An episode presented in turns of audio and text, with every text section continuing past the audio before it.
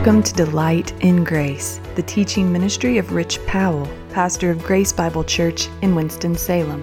For believers, our freedom is anchored in the cross of Jesus. Because of that, the way we process life must be cross centered. As we surrender daily to Christ's work, our attitudes and affections will be transformed by Him. Only then can we do life well. A cross centered life will look drastically different from the world system of living, but we can swim against the current with a confident expectation of a glorious future with our Savior.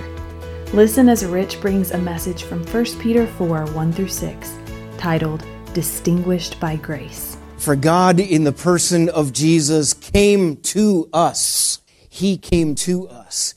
He lived like us. He died, he was buried, he rose again, he ascended, and he's coming again. The line. If from that wall to that wall is a line that represents all of time, your life is a tiny speck on that line. And the Advent season reminds us that tiny speck isn't the point. This is what Peter appeals to as he's writing to first century Christians who are experiencing adversity, disdain, pushback. They're being reviled. Some of them have been displaced. Make sure you're not simply focused on the here and now. Keep the big picture in view. And so, this series that we're in in Peter, Live as People Who Are Free, a sub series is 12 characteristics of people who are free. Today is number 11 Distinguished by Grace. Distinguished by Grace, chapter 4, verses 1 to 6. Our freedom is anchored in the cross of Jesus Christ. That we, as followers of Jesus, those who have entrusted ourselves, surrendered ourselves in faith to Jesus Christ, we are free from the penalty and the very power itself of sin, that which held us in bondage, that which deserves the necessary holy wrath of God. We are free from that. But we're not just free from something, we are free to. We are indwelt with the Spirit of God. We are new creation. We Have the righteousness of Jesus Christ. It's not our own righteousness, it's His. And because of that, we are free, and we just sang about it. That we would live as God designed and purposed for us, for our joy and for His glory. That's our freedom. 12 characteristics of people who are free and those characteristics are most clearly understood in the context of suffering. And that's why Peter is writing this letter to the first century believers. So let's remember that context. Let's remember the line and not become fixated with the dot. Those who are distinguished by grace live a cross centered life. Verses 1 and 2 of chapter 4. Since therefore Christ suffered in the flesh, for whoever has suffered in the flesh has ceased from sin, so as to live the rest of the time in the flesh, no longer for human passions, but for the will of God. That is a cross centered lives. Jesus as well as ourselves.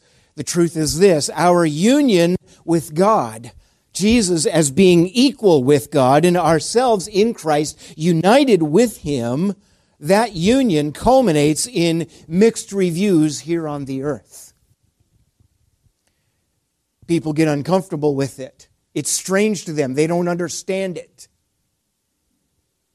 And so faithfully following Christ will always be in, in that reality. As we are faithfully following Christ, we will always be swimming against the current tide, the current moral tide of the day. We have to understand that. And that's why he says, arm yourselves with the same way of thinking. Anchored in what? Since Christ, since therefore Christ suffered in the flesh, he's speaking of his death and burial, the passion of Christ that he suffered for us. And then he says, arm yourselves with the same way of thinking. He said something very similar to this in chapter 1 in verse 13, where he said, prepare your minds for action. Literally, gird up the loins of your mind. Prepare your minds for action. In other words, there's no such thing as a passive Christian life. It is an active calling, call to actively following glorifying God. Gird up the loins of your mind, prepare your minds for action, which he says here, arm yourselves, arm yourselves with the same way of thinking as Christ did. That is the mind of Christ that we find Paul writing about to the Philippian church in chapter 2 in verse 5. And the same way of that, that phrase way of thinking is the same we find in Hebrews 4:12 which is translated intentions of the heart. Intentions of the heart. So let me give you this today. Doing life well is the product of thinking well. You can take that to the bank i'm not sure what i meant by that but you can count on that doing life well is the product of thinking well. And Peter here is challenging, exhorting, admonishing our thinking. And that's why he says, arm yourselves with the same way of thinking as Christ. What was his attitude? What was his disposition? As he came to earth, as he walked on the earth, what was his way of thinking? Did Jesus do life well? In fact, he did it perfectly because his thinking was perfect. And doing life well is the product of thinking well. That really is the premise of our whole counseling ministry. Thinking well bringing the Word of God to bear upon our lives so that I think God's thoughts and I perceive life the way God perceives life. I perceive myself the way God does. And therefore, I function in that light. Doing life well is the product of thinking well. Thinking well is one who is surrendered to Christ. And my, as, as one who is surrendered to Christ, my affections and my attitudes are transformed by Christ and his self disclosure. And that is the way that I love God with all my mind. That's thinking well. And what are your resources for that? Eh, think now for a moment what, the, what resources God has granted you for your living well as the product of your thinking well. Here are the resources. You have the Word of God, you have the Son of Spirit of God, you have the church of God. All of that is God's grace lavished upon us so that we can arm ourselves with the same way of thinking as Jesus Christ.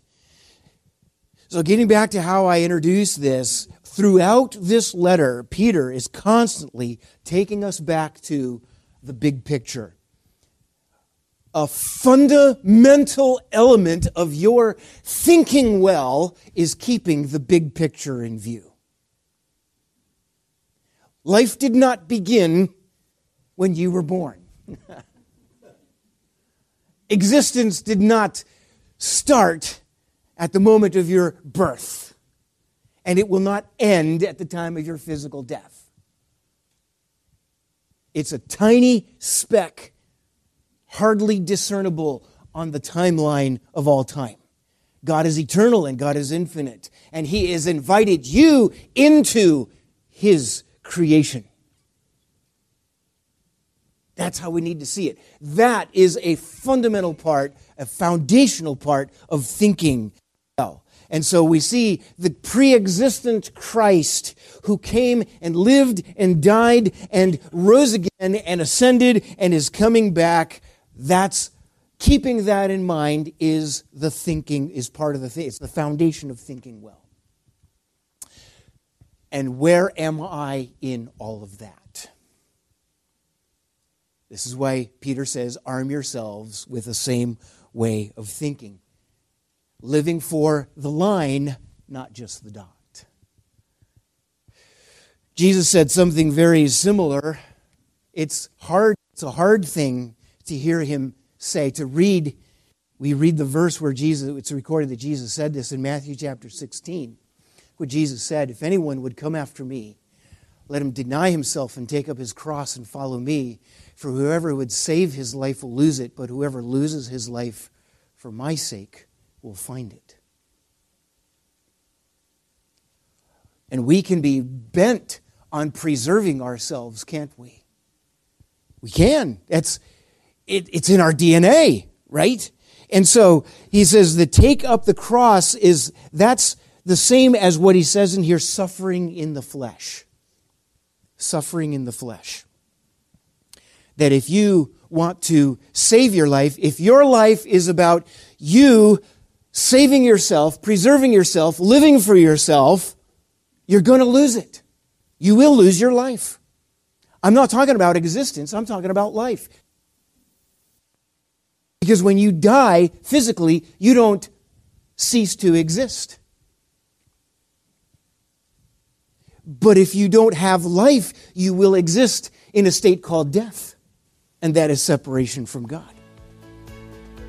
Because He is the source of all life. We're so glad you've joined us for Delight in Grace, the teaching ministry of Rich Powell pastor of Grace Bible Church in Winston-Salem. You can hear this message and others anytime by visiting our website, www.delightingrace.com. You can also check out Pastor Rich's book, Seven Words That Can Change Your Life, where he unpacks from God's Word the very purpose for which you were designed. Seven Words That Can Change Your Life is available wherever books are sold. As always, tune in to Delight in Grace weekdays at 10 a.m.